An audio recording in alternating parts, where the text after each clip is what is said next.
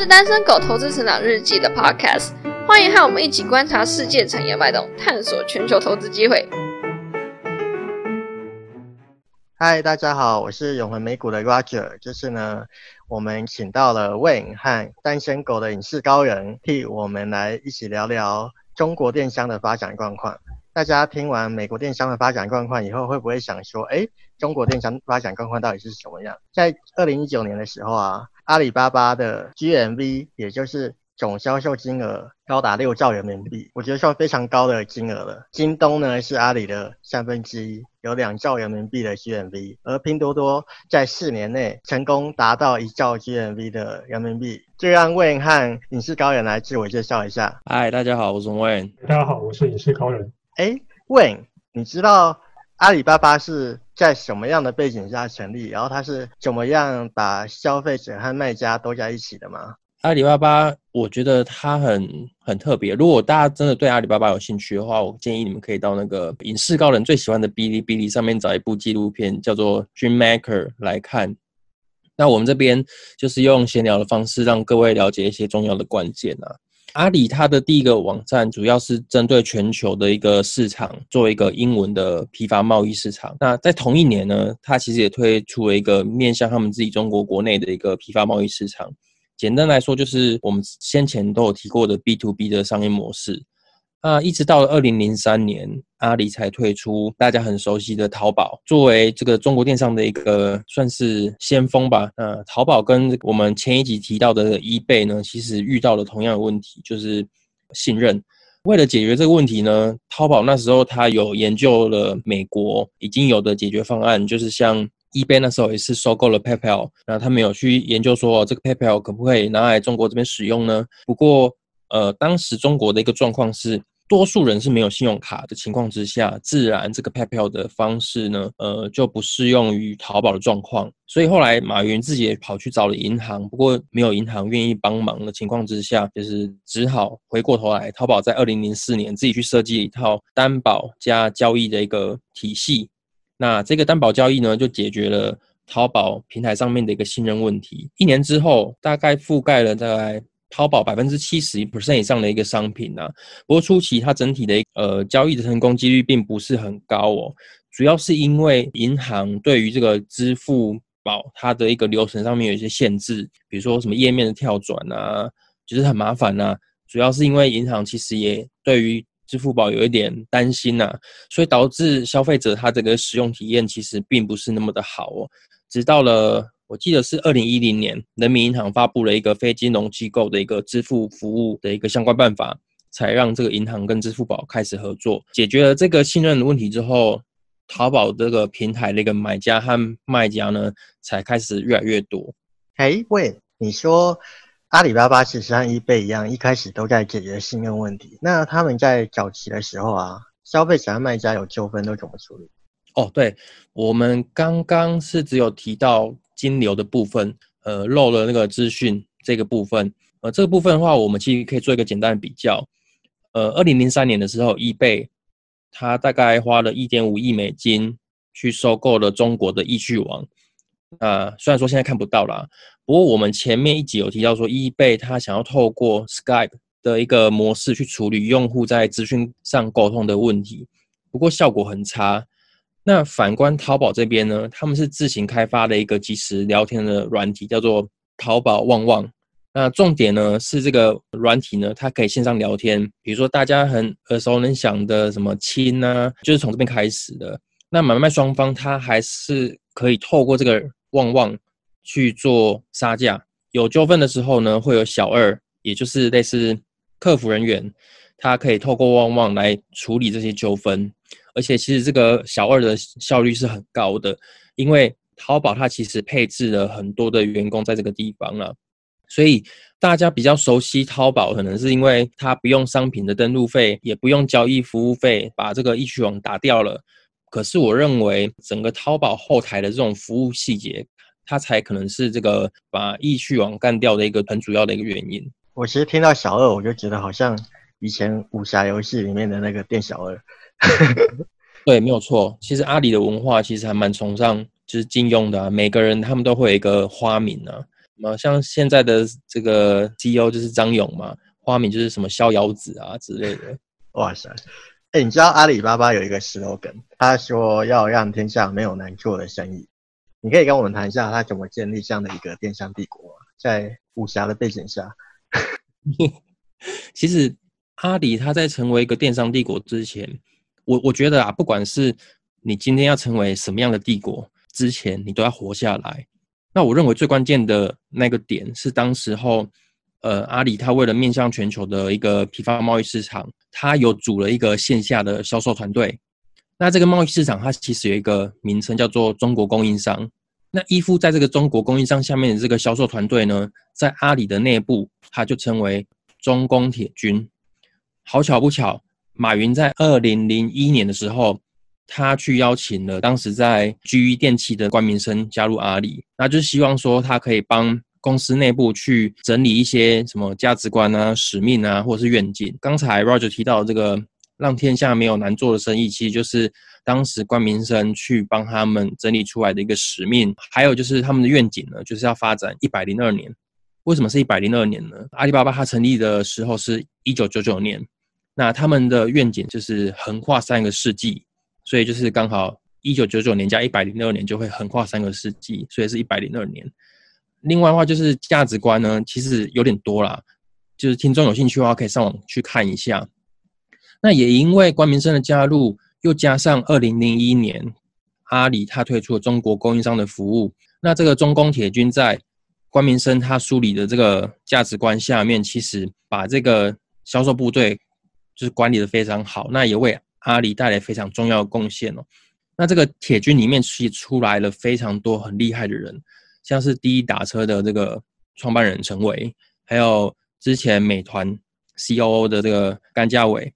大家如果有对这个铁军有比较深的兴趣的话，可以去看一本书，叫做《阿里铁军》，里面有讲到整个销售团队很多故事哦。那最主要就是把很多的供应商都拉到这个平台上面，因为当时阿里在做这件事情的时候。其实是没有任何一间网络公司在做这件事情的，因为大家想说，我就是要清资产，可是只有阿里那时候他在做这一件事情。他现在主要竞争对手京东是二零零四年才开始做电子商务的，所以那个时候阿里铁军其实为阿里累积了非常非常多的一个生产商还有供应商的资源。那这些资源呢，其实都被登录在他们自己内部系统里面。所以零三年淘宝成立的时候。供应商很容易就被拉到这个 to C 的平台上面，同时呢，中国供应商的这个服务出席，它为淘宝提供很多现金流，因为现金流很稳定的情况之下，才有往后的这个天猫电商帝国才慢慢形成。喂，你刚才有讲到关于信任的问题嘛？那一开始淘宝能够发展起来，跟支付宝这个工具有非常大的关系嘛？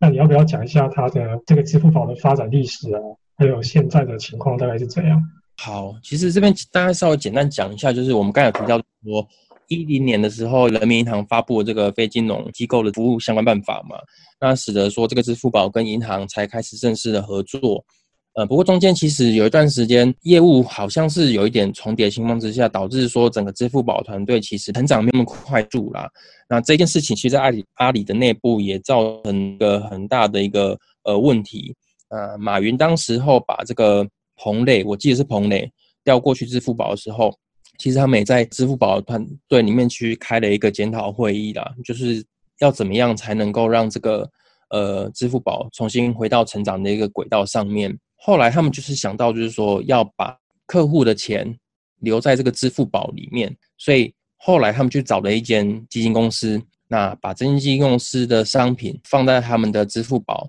里面的这个钱包里面，那用户呢可以透过呃，支付宝去购买这个基金的产品，那就可以获得一定的收益率。也因为这个方式呢，导致说有很多的用户他愿意把钱放在这个支付宝钱包里面。所以这个也就是我我们大家很熟悉的一个运作方式嘛，就是它主要是要把这个钱呢放到他们支付宝工具上面，但这个工具对用户产生很大的粘性。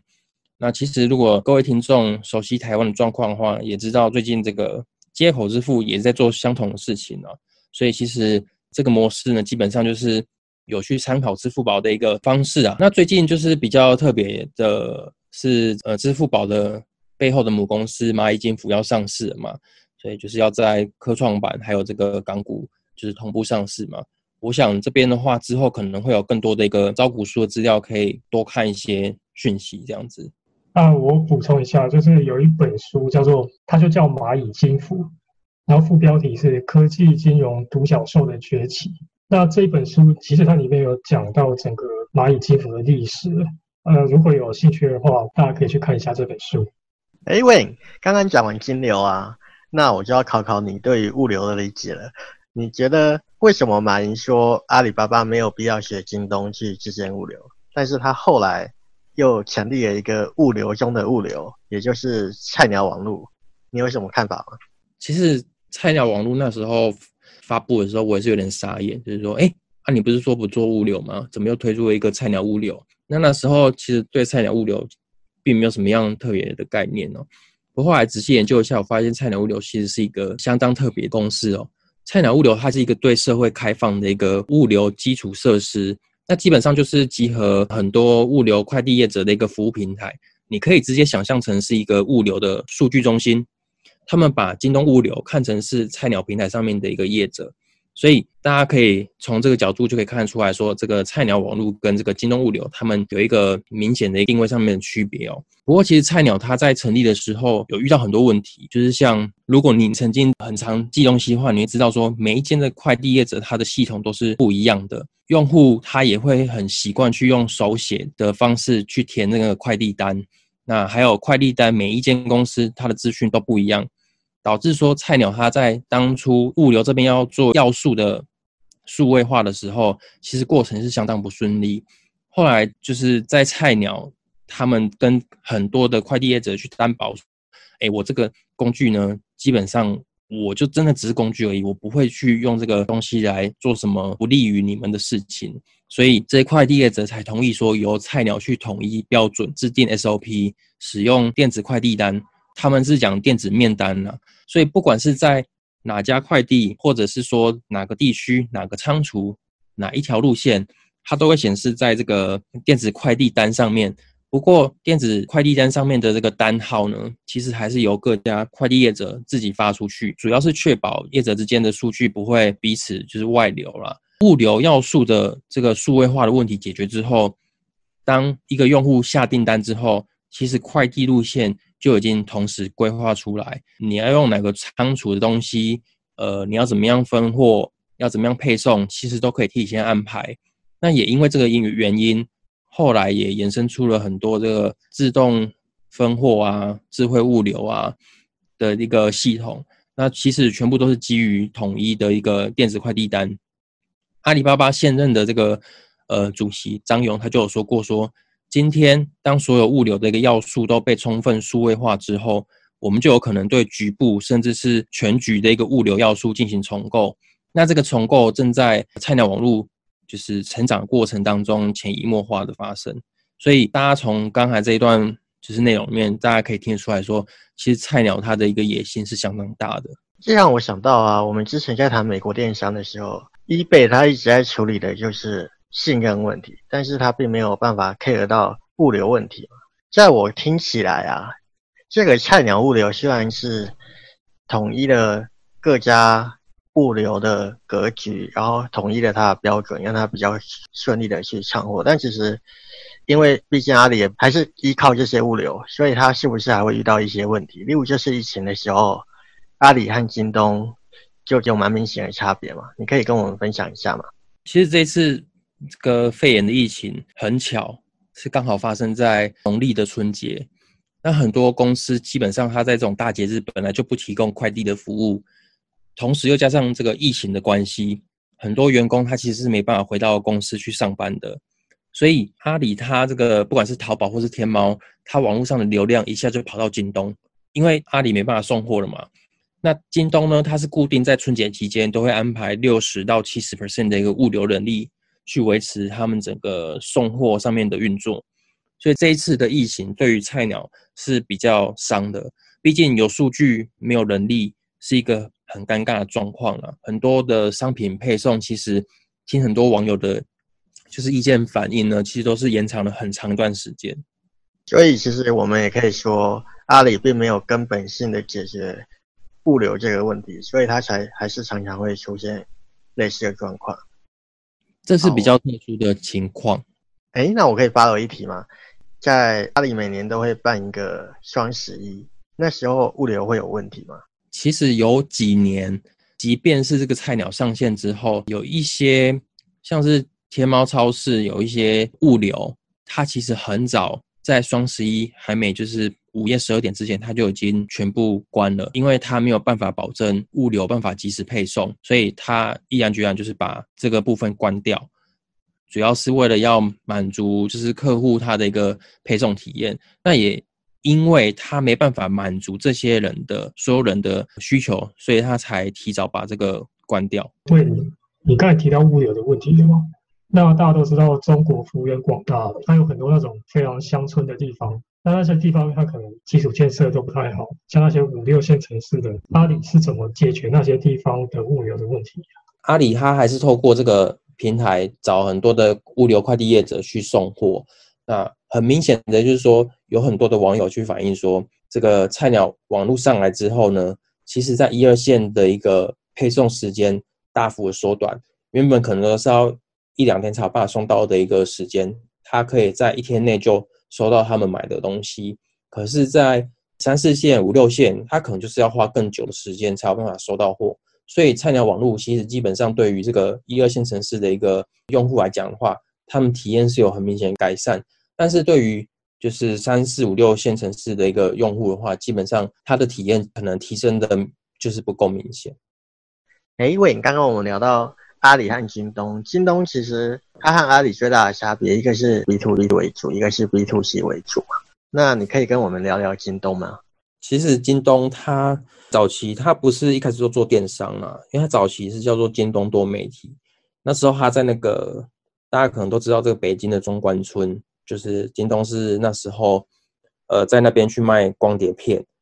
那时候京东它线下卖的光碟片其实还蛮大的，市占率好像有百分之六十吧，我记得。不过其实都是以实体零售为主。不过在二零零三年的时候。就是大家都知道，全世界也是遇到了这个 SARS 的问题，很多实体零售的一个存货其实都卖不出去。那那个时候，就是京东的创办人刘强东他就预估说，三个月整个账上的所有现金就全部烧掉。后来就是他们有一个经理就提说，可不可以把这个东这个光碟片放到这个网络上去卖？那刘强东跑到一个叫做呃 CD Best 的 BBS 上面去播，就是广告文啊。后来有一个版主，他就在下面留言说：“哎，就是京东这间公司是我知道，就是唯一不卖假货的一个公司。后来就是生意就陆续上门，那这也是京东历史上第一笔的一个电商的生意。呃，也因为这个关系，让京东撑过了这个 SARS 这段期间。虽然之后这个实体零售回归之后，京东的生意还是相当的好，好，好像我记得有贡献了百分之超过九成以上的获利吧。”不过后来刘强东还是毅然决然，就是他直接关闭说线下的业务，然后全心就是投入这个电商的一个事业。他曾经回忆说，SaaS 造就了京东，同期间遇害的公司还包括了这个我们大家都很熟悉的那个西城、新东方。所以说，想创业的一个观众朋友的话，其实今年或许会是一个不错的一个时机啊。那喂，你有想要创业吗？这件事情在这边不方便讲。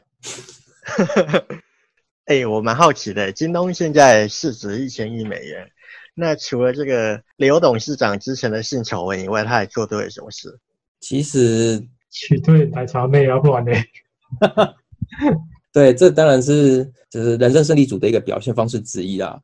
那刚才 Roger 有提到，就是说上千亿美元，其实基本上也是最近的事情。京东它过去一直都比较强调，就是它东西都是正品，然后又物流又快速。毕竟都是自营为主嘛，就是我们所谓的第一方。那所有京东商城上面卖的一个东西，基本上都是就是正品的一个保证。透过跟供应商买断，然后放到自己的仓储，再透过物流系统配送到用户的一个手上，这是一个一连串的过程。就是说，它的数据可能基本上都串在一起，所以也保障了用户有比较好的一个购买体验。所以，京东其实它过去以来一直。是在重复而且精进同样的一个过程，其实跟 Amazon 的一个方式是相当的类似，特别是在自建物流这一块。那我们之前有提过，就是说中国它的一个财富落差是很大的，所以京东基本上它只要满足部分用户的一个需求，其实电商你要做超过千亿美元的市值，在中国机会还是存在的。我听起来它真的超像 Amazon 的，它零三年开始做电商，那。它是零，我记得它是零七年开始自建物流，就有点像 Amazon，一九九八年开始搞电商，那两千年开始开始认真去做物流。那你觉得京东在物流金流这方面呢，它做的怎么样？就是它从早期到现在。其实零售业有几个营运标准嘛，就是选择要多，那物流要快，商品要好，还有一个就是价格要便宜。京东它主打就是快还有好嘛，那很多人其实过去都认为说京东它自建物流就是为了要给用户最快的物流体验，当然这也是一个很重要原因呐。可是最一开始的时候，京东在二零零七年决定要自建物流，其实是跟他们的资金安全有比较大的关系，因为早期用户有很多都是这个使用货到付款的方式，比重。很高，零七零八年的时候，中国它的支付工具还没有像现在这么多元和完整，而且也都没有自建物流，所以京东那时候是透过外包的方式，透过第三方的物流业者去帮他们送货，还有收款。可是就是当时京东外包的一个物流公司，因为资金短缺跑路了，导致这个款项是没办法收回来的。而且如果大家对京东有熟悉的话，都知道。京东最擅长的一个就是品品相，就是这个三 C 产品。三 C 产品的这个金额又特别大，所以这个无法回收的这款项也特别的大。所以因为这个原因，京东又考虑到说，当时就是用户已经呃注意到说，这个时效还有服务品质已经是一个比较重要的事情，所以他们就在二零零七年的时候决定要自建物流。那自建物流其实不管是在人员的控制，或是整个流程，都会比你不做来的好很多。那京东也因为做了自建物流这件事情，导致说他们整个物流的一个配送时间大幅缩短，耗损率也大幅下降。那刚才有提到，就是说京东的物流快速是为了要给用户比较好的一个体验，所以物流也真的是京东非常重要的一个竞争优势。菜鸟网络在还没有成立之前。京东商城买的东西基本上都是可以在当天送送到的，这跟我们之前提到就是美国 Amazon 其实不太一样。Amazon 是你要成为这个 Prime 的会员，你才有办法享受到这种快速的物流服务。可是，在京东你只要购买，你就可以享受到这种服务。听你这么说，感觉他真的在抄 Amazon，只差没有把 AWS 抄进去而已。哎，那你觉得啊？我们刚刚讨论到菜鸟网络，它其实在非常极端的状态下，它是。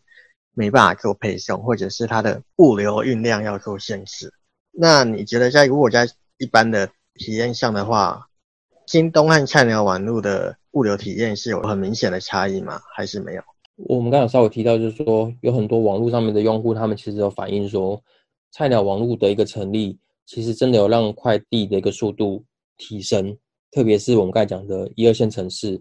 不过菜鸟和京东他们的目标其实都是一致，就是要给用户比较好的一个比较快的一个物流体验。可是他们两间公司解决的问题是完全不一样的。菜鸟它主要的精力都是放在说，它要跟卖家的数据，就是库存数据打通，这样才知道说商品在什么地方。有时候这商品是在卖家自己的仓库，要通知哪一个快递公司去送，怎么样送才最有效率？这件事情是菜鸟他专注要做的。不过卖家的一个库存数据不是说阿里要打通就打通，因为任何一个商家他不可能只有在阿里的一个平台销售，有时候卖家他提供的一个数据并不是那么的及时或者是正确。还有一个点就是说，菜鸟上面你有这么多的快递公司，那每一间快递公司它这个服务品质其实都有很大的一个差别，给用户的一个体验其实也不太一样。那我们再来看就是京东的部分。京东它最主要的一个精力，其实都花在这个提升效率。其实反过来讲，就是控制成本了。那因为是自营，所以商品它在他们家哪一个仓库，或者是说在呃哪就是哪一个路线上面，或者是说它的商品在供应商的仓库里面，其实他们都会依靠这个系统把整个数据整合，加上物流是京东自营的嘛，所以整个体验会比就菜鸟的服务还来得好一些。我们知道，就是从这个京东的财报数据上面来看的话，京东的一个存货周转天数大概是在长期就是保持在三十到四十天啊。其实你如果去对比这个 Walmart 或者是 Amazon 或是其他的一个主要国际的一个零售业者来看的话，这是一个相当不错的一个数据哦。不过京东的物流体验到底有没有被菜鸟超越，其实不知道。但是有一个很明显的现象是说，京东物流的体验真的有被菜鸟网络赶上。不过其实这个物流我们都知道有很多的形态变化，像是这个驿站。他们叫做驿站呢，就是说，比如说社区附近的一个收货站，或者是说快递柜，就是你在社区里面放一个快递柜，你人也不用在家，你就是要帮他透过这个电子的方式去收货。所以，其实，在物流最后的一个最后一里路，有很多的未知数，嗯，你也不太知道说到底谁会赢过谁啊。哦，原来如此。其实从策略方面呢，二零一六年的时候，马云其实有提到一个新零售的概念。在这方面的时候，马云说线上到线下嘛，我们其实是类似于线下体验、线上购买状态。那刘强东他其实在二零一七年也提过一个新概念，叫无界零售。你觉得这是一个什么样的概念？概念我们好像在上一集有提过，当然就是还是跟听众稍微讲解一下。其实零售业它最基本上的一个，就是它基本上就是围绕在成本、效率还有体验去做改善。我们知道，这个百货商场、连锁商店、超级市场，以至于现在的这个电商，基本上都是按照这几个要素去改变带来的一个零售革命哦。百货商场最主要是让整个消费者的体验上升，连锁商店和这个超级市场主要是让购买的一个效率提升，电子商务呢，则是降低了消费者的一些购买成本。推动这几个要素就是改变的一个主要动力，基本上是来自于。一些消费趋势或者是技术的进步，像是我们都知道，城市化其实对于整个零售的样貌改变有一个很大的，就是一个很大的改变的一个很大的一个原因嘛。那城市化促进了整个购买力的集中，所以造就了百货商场的一个呃兴起。生活比较就是节奏加快的一个环境之下，消费者为了要方便，其实就可以看到很多连锁商店就是一家接着一家开。最后就是自我消费意识的崛起，我可能要找到很多不同的商品来满足我不同面向的一个需求，所以超级市场就出现了，就是说货架上就是开价商品很多，消费者可以自己选。那这些零售形态背后的技术其实也是不断的进步，就是可能像是规模化的生产啊、标准化的管理，或是资讯系统等等。那在那个刘强东他那篇文章就是提到这个无界零售呢。其实我大概稍微摘要一下，他认为就是消费其实是会越来越个性化，那整个消费的场景也会越来越多元。还有就是说自我价值创造，那自我价值其实你就可以想象，就是说在一个社群里面那一种身临其境的这种参与感，当你越投入的时候，你就会觉得越有价值。越有价值的情况之下，你就越容易产生交易。所以总结来说，就是说需求。场景交易，它其实在未来的世界里面是更分散的。那推升这个消费趋势变化的一个技术，不外乎就是我们现在都知道，就是 sensor 嘛，IOT 物联网，或是这个 AI，就是人工智慧之类的。那越来越多的数据会被记录下来，那这些数据会被就在一个体系里面去做共享。最后，这张数据的大网越来越大之后呢，它就可以透过人工智慧去。进行更精准的一个生产，甚至是推荐或者是物流配送的预估。所以刘强东他提出的无界零售，基本上就是说分散的需求会越来越精准。我想这个就是一个比较好的一个注解。如果有关注中国电商的话，大家应该会知道说中国电商现在很流行网红带货嘛。我好像听到的比较多的是阿里或是拼多多有吗？有。听到比较多就是阿里跟拼多多，好像京东在这方面比较少，是吗？呃，对，基本上它的应该这样讲好了。其实听到比较多的是阿里，因为对很多的网红他在就是所谓的带货的时候，基本上都还是以女性消费者为主。那我们知道，不管是在天猫或是淘宝，基本上服装、服饰类的这个项目其实是阿里最擅长的，所以这也是为什么我们常常看到很多网红带货，基本上都是在阿里这个平台产生的。那京东基本上就是以三 C 品品相为主嘛，所以说，即便他卖了很多服饰类的，他原本的观众就不在那个地方了，所以。也可以很自然想象说，哎，为什么我们比较常看到，就是说这个网红带货都会发生在阿里的一个相关平台？除了性别以外，我记得好像也是跟那个呃商品的售价有关吧？哦，这是一定的，因为对啊，因为好像大部分网红推的那种商品都会比较低价，因为他们都强调全网最低价，就是那些网红他们会去跟跟那些供应商去签约，说你一定要给我全网最低价，那就是把利润压低，然后把量拉上来。最主要是我我我觉得啦，有时候我我虽然没有参与这个过程，但是有时候他们这个商品基本上都是我不知道他是不是有当季商品的问题啊。如果不是当季商品的话，基本上就是以回款为主要的诉求了。那如果是当季商品的话，基本上就是打开知名度为主吧。我在想会不会跟定位也有关，因为京东的诉求是快嘛，那阿里其实一开始是辅辅助商家，那拼多多就是便宜。就是阿里的核心价值和拼多多的核心价值比较偏向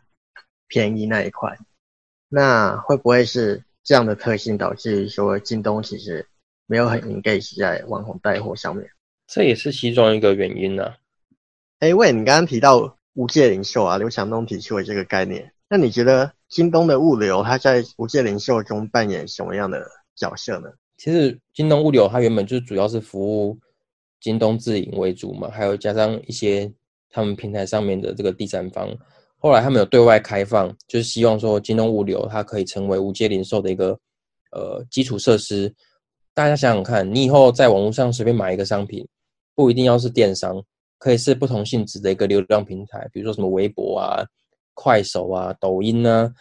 你你你买之后，卖家还要通知快递公司来送货。如果这些流量平台，的一个交易数据，它可以跟这些京像京东物流这种零售基础设施的一个服务商对接的话，只要下单之后，透过存货分析找出离你最近的一个商品，它就可以用最快的速度送到，或者是说卖家以后根本不用准备存货，就像刚才高人有提到的，网红只需要负责流量啊，这个价值就很明显有就是被 catch 到嘛，对啊。哎喂，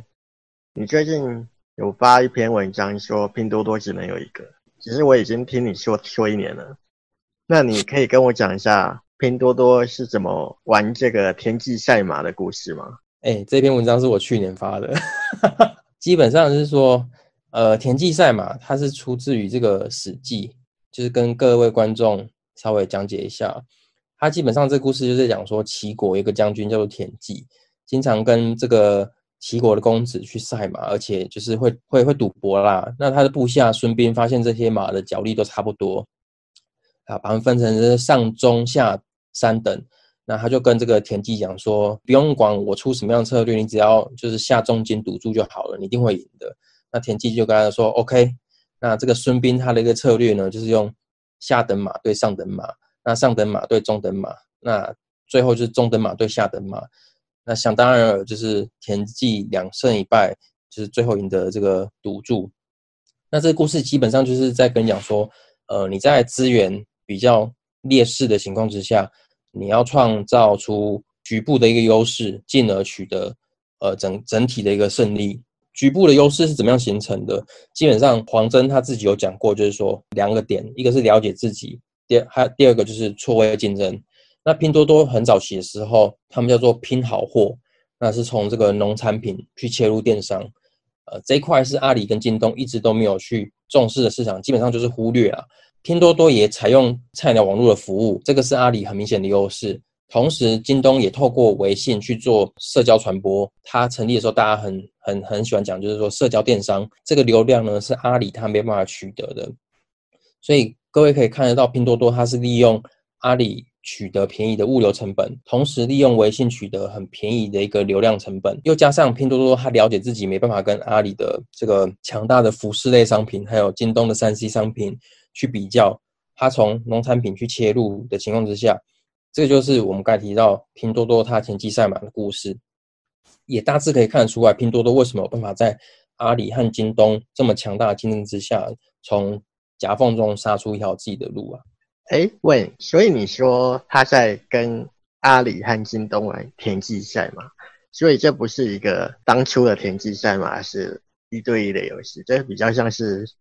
三个人在对战。那他的主要对手是淘宝吗？你觉得呢？其实我看了很多次黄峥的采访，他认为拼多多跟淘宝互相争夺的是同一批用户的不同场景。怎么说呢？其实更好理解方式就是说，拼多多服务的是在不同时间和空间之下同一个人的不同消费。也就是说，你可以用 Mac 电脑，同时你也可以用最便宜的卫生纸。按照当初拼多多它在微信上面的一个成长模式，他们就是要服务没有淘宝 App 的一个用户。一开始这些人多数都不是在一二线城市，后来拼多多成长之后，反倒是有一些一二线城市的用户开始使用了拼多多。与其我们要说拼多多它把淘宝当成竞争对手，倒不如说，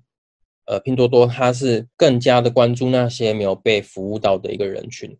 那为什么一二线城市的用户会是后来才开始使用？我其实这个问题当初我也是想不透，但后来有一次我到那个小北百货。就是因为小北百货东西东呃很便宜嘛，就是故意买了很便宜的一个日常就是必需品。那我后来才发现说，哦，我懂了。其实，在城市里面，即便是同一个人，他对于这个不同商品之间，他也是有不同的一个需求考量。就像我刚才提的例子，你可以用 Mac 的电脑，可是我也可以用最便宜的卫生纸，所以。这也是为什么后来有一些一二线的一个城市的用户也开始使用拼多多。喂，你上次有提到啊，黄峥说拼多多是 Costco 加 Disney，怎么解读这一句话？其实那个 Costco 大家都知道是美国最大的连锁会员店嘛，透过消费者去加入会员之后，那可以呃为 Costco 带来累积就是稳定的一个消费需求。那团队只要从少量的这个品质又比较好的一个品相去集中采购之后，可以降低成本之外，这个少量的一个品相，它也可以比较容易控制整个库存的成本。所以 Costco 一直给消费者比较高性价比的一个印象哦。Disney 则是说全球有很多的 IP，这个 IP 就是这个智慧财产权，它是这个很主要的一个这个娱乐媒体之一嘛。特别是这个米老鼠为主的一个 IP，其实都是给消费者一个比较快乐的印象。那目前呢，黄峥讲说拼多多是 Costco 加 Disney，基本上我是觉得，呃，Disney 的部分还要很多努力啊，因为毕竟现在拼多多在这个线上就只是透过一些社交啊，或者是说赠送相关商品的一个小游戏留住消费者。比如说，像是说这个，我我们有参与一个游戏，比如说像什么多多果园，那你这个游戏的一个目标，你只要达到的话，平台就会被赠送点数，或者是同样的一个实体商品，就比如说水果。除此之外，就是引进直播啊，就是。刚才有提到，就是直播主这些社交，然后利用他们的渲染力留住这些消费者，进一步达成这个销售商品的一个目的。最主要是要让这个消费者对商品或这个平台产生一定的粘性。那拼多多仿效 Costco 的发展部分就是比较明显，特别是说有一些地方是存在很明显的差别啊。相同部分我就不多说了，像是说拼多多它可以用这个平台的一个模式来经营业务。不像说 Costco 它有采购团队，所以商品的一个选择基本上都是交由团队来选择。那拼多多的部分的话，商品基本上都是采取社交推荐，就是透过我们刚才讲的微信，那由亲朋好友去推荐，就是我丢了一个链接给你，就等于是我推荐给你。那你只要点这个链接的话，基本上你也可以 enjoy 在这个里面。那后来。这拼多多它的这个商业模式逐渐过渡到这个演算法推荐给消费者，然后也因为说这个拼多多它没有采购团队，所以拼多多它没办法去确保说所有的一个推荐商品都适合消费者。如果它跟 Costco 去就是模仿说跟这个消费者去收会员费的话，其实很容易引起反感。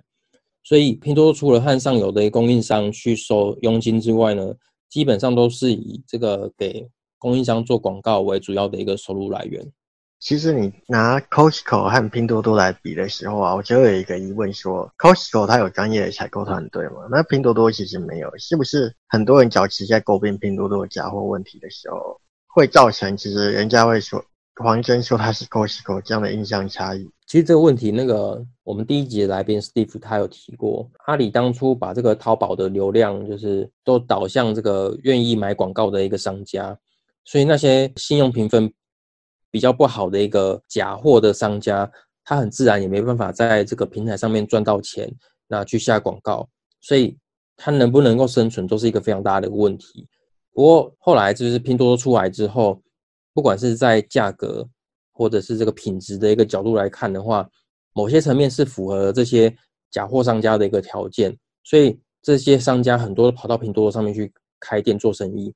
这也能够回答这个问题，就是说为什么早期的拼多多会有这么多假货的一个问题。不过拼多多它当然也不可能说，呃，我特别邀请你们这些商家来这边卖假货啊，又不是笨蛋。黄峥就说过，供应链升级是一个很。长时间的一个战略重点，那拼多多模式最主要是能够让这供应商能够提供定制化的一个生产服务。刚才提到这些商家很可能就只是这个过程中的一个小波浪，但是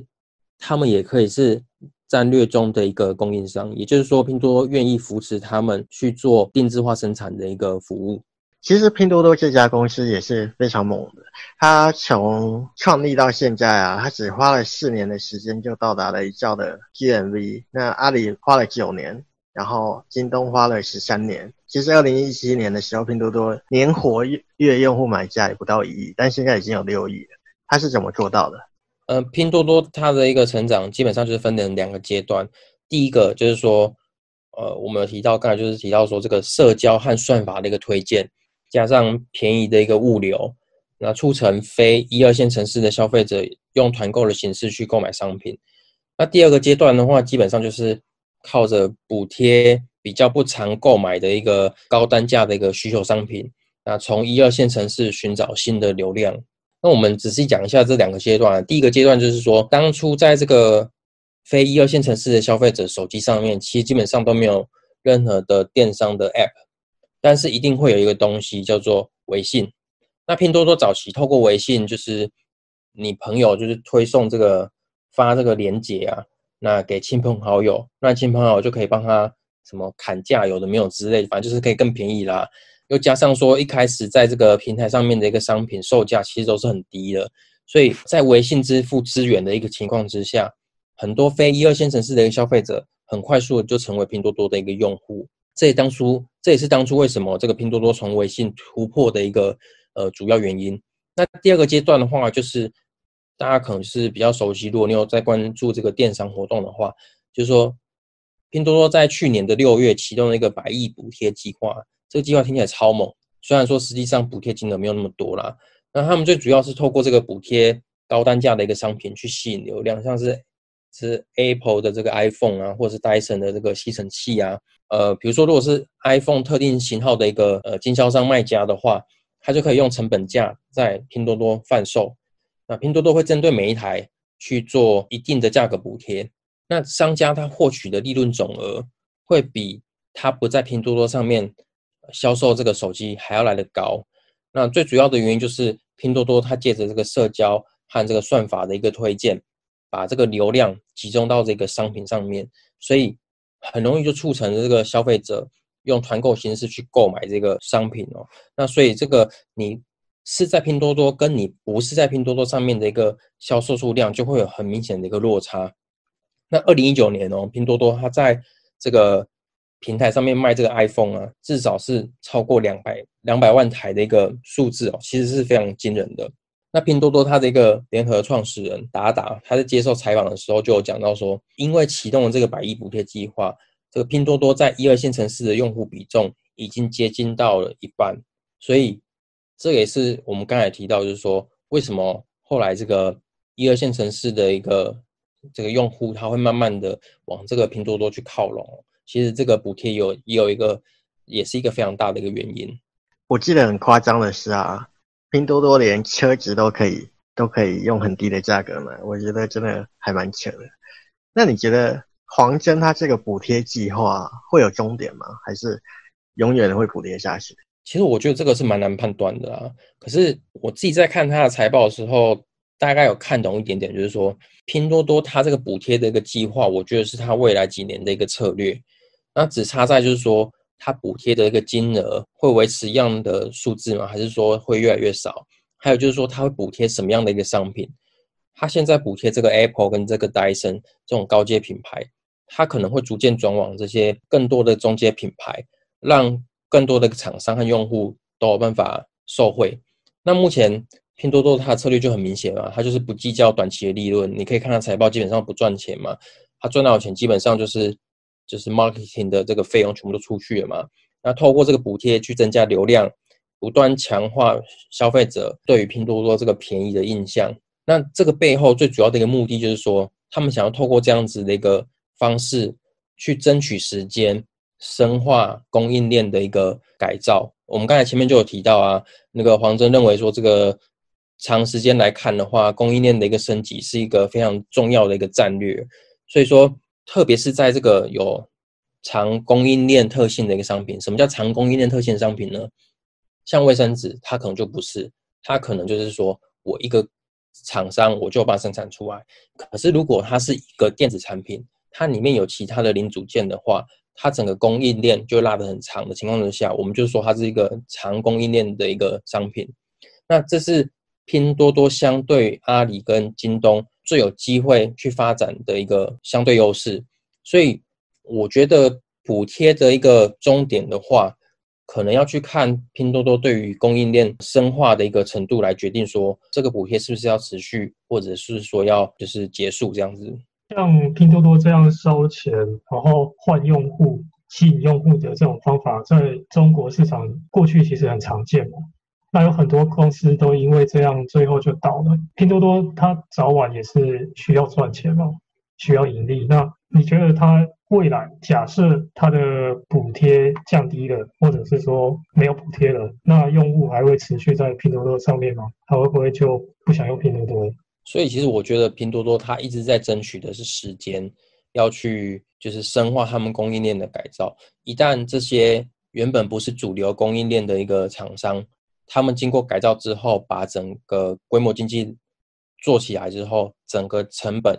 又更低的情况之下的话，他们就有办法提供给消费者更便宜又更好的一个商品。那这时候，即便拼多多它的补贴没有了，或者是说没有再补贴这么多的情况之下，这些用户他很有可能就会继续留在这个平台上面去做消费。可是像那个供应链深化这个啊，那比如说像它补贴的一些高端的商品，比如说 iPhone 嘛，那这个就不是他能决定的啊。对，所以它的供应链深化基本上不会是这种高端品牌，基本上都是没有品牌的一个供应链厂商。因为你你自己想想看嘛，这个苹果、小米、戴森或者是有品牌商品，本来就不是拼多多能够去进行供应链改造的嘛，它一定是要扶持。就是愿意在这个平台上面发展的供应链厂商，那这些供应链厂商其实中国有非常多，大家可能都还有印象，就是说中国其实就是大家讲的世界工厂，当初做很多的生意，其实基本上都是在中国以外的一个市场，那这些市场基本上现在就萎缩蛮多的，可是这些供应链的一个生产能力都还在，那拼多多只是希望说借由这些剩下来的供应链生产的能力去进行深化之后。能够持续的在这个平台上面去做更多的就是商品销售。哎，感谢问今天给我们轮番给问，是从阿里解决信任问题到解决金流和物流问题，他提出的是让天下没有难做的生意嘛，他也非常的武侠。那到刘强东，他其实有点像是 copy Amazon 到 China 的概念，创建了自己的物流，从 B to C 的方式解决了信任和物流的问题。那到最后，拼多多团购的方式直接打入了京东和阿里巴巴不曾打入的市场，切入这个新市场之后，快速的崛起。我们其实可以看到，整个中国电商在二十年的时间内发展的非常快速。我们接下来呢，可能会从金流的角度去思考，说，诶，这二十年来，美国和中国的金流发展也非常的不一样，然后也非常。也在近几年，尤其 COVID-19 的影响下，有非常大的变化。如果大家觉得自己在这方面有非常的专业的话，也欢迎主动联系我们，然后可以跟我们聊一聊在中美两边金牛产业发展的状况。接下来，我们就请魏来帮我们念一下最近网友给的 feedback 吧。好啊，我这边是从那个 Apple 的 Podcast 上面看的啦，就是有个网友就是这个 K A W S T U N G，要讲到说，诶，我们的内容很充实，播送的品质不断在提升。嗯，应该吧。就是，但他说讲说，我们这个单身狗的这个刚开始呢，听其实有一种说不出来尴尬，就是有一种照稿念的感觉。呃，但是我说实在的啊，就是照稿念，我觉得代表我们很重视这个内容嘛，所以我们要准备就是一些稿啊。一开始我们当然是紧张的状况之下，可能会按照训练，到后来逐渐适应之后，我想整个团队的成员也是有比较明显的一个进步和成长啊。所以说，他有提到说我们。最近表现越来越自然，听起来比较舒服，感觉很适合晚上听一听就到那种。对啊，那 Roger 呢？你要不要来看一个啊？好吧，既然问说好的，那我就说一个坏的好了。有一个被命理吸引的人，他说建议调整音量。其实被命命理吸引也蛮厉害的，我还蛮佩服的。但是我被命理吸引了。那个他说听了几集，内容还不错。但是女生的声音太尖，而且忽大忽小，建议调整麦克风音量，或换品质更好的收音，还是给予团队支持。哦，这就是说约约啦，这可能是高人 比较比较比较熟悉。但其实从技术上来说，我们都会去做 normalize 的动作，也就是说，可能我的麦克风比较小声，那其实 normal 就是后台的 normalize 可以把它做平一点。这我们还在练习啊，不是一个专业的，我们不是一个专业的 podcaster，所以还在磨练当中。感谢你的评论。那影视高人有什么想要说的吗？这个被命理吸引的人，他讲女生声音太尖且忽大忽小，这个那个应该是在讲我们讲特斯拉呃第二季财报那一集啦，因为那一集他凌晨发布财报，台湾时间凌晨发布财报，然后我们早上就马上录，要马上剪，所以后置的地方就没有做得很好。那这个还请见谅。就是有一个那个七月二十九号发的这个 Angel 书吗？应该是吧。他说我们聊的看似很轻松，其实都有在点上，没有深入的看法是评论不出来的。我真的觉得你讲的非常非常的棒，因为我们其实也是 经过七七四十九天的一个努力，才把这个内容写出来，然后反映给我们的这个听众。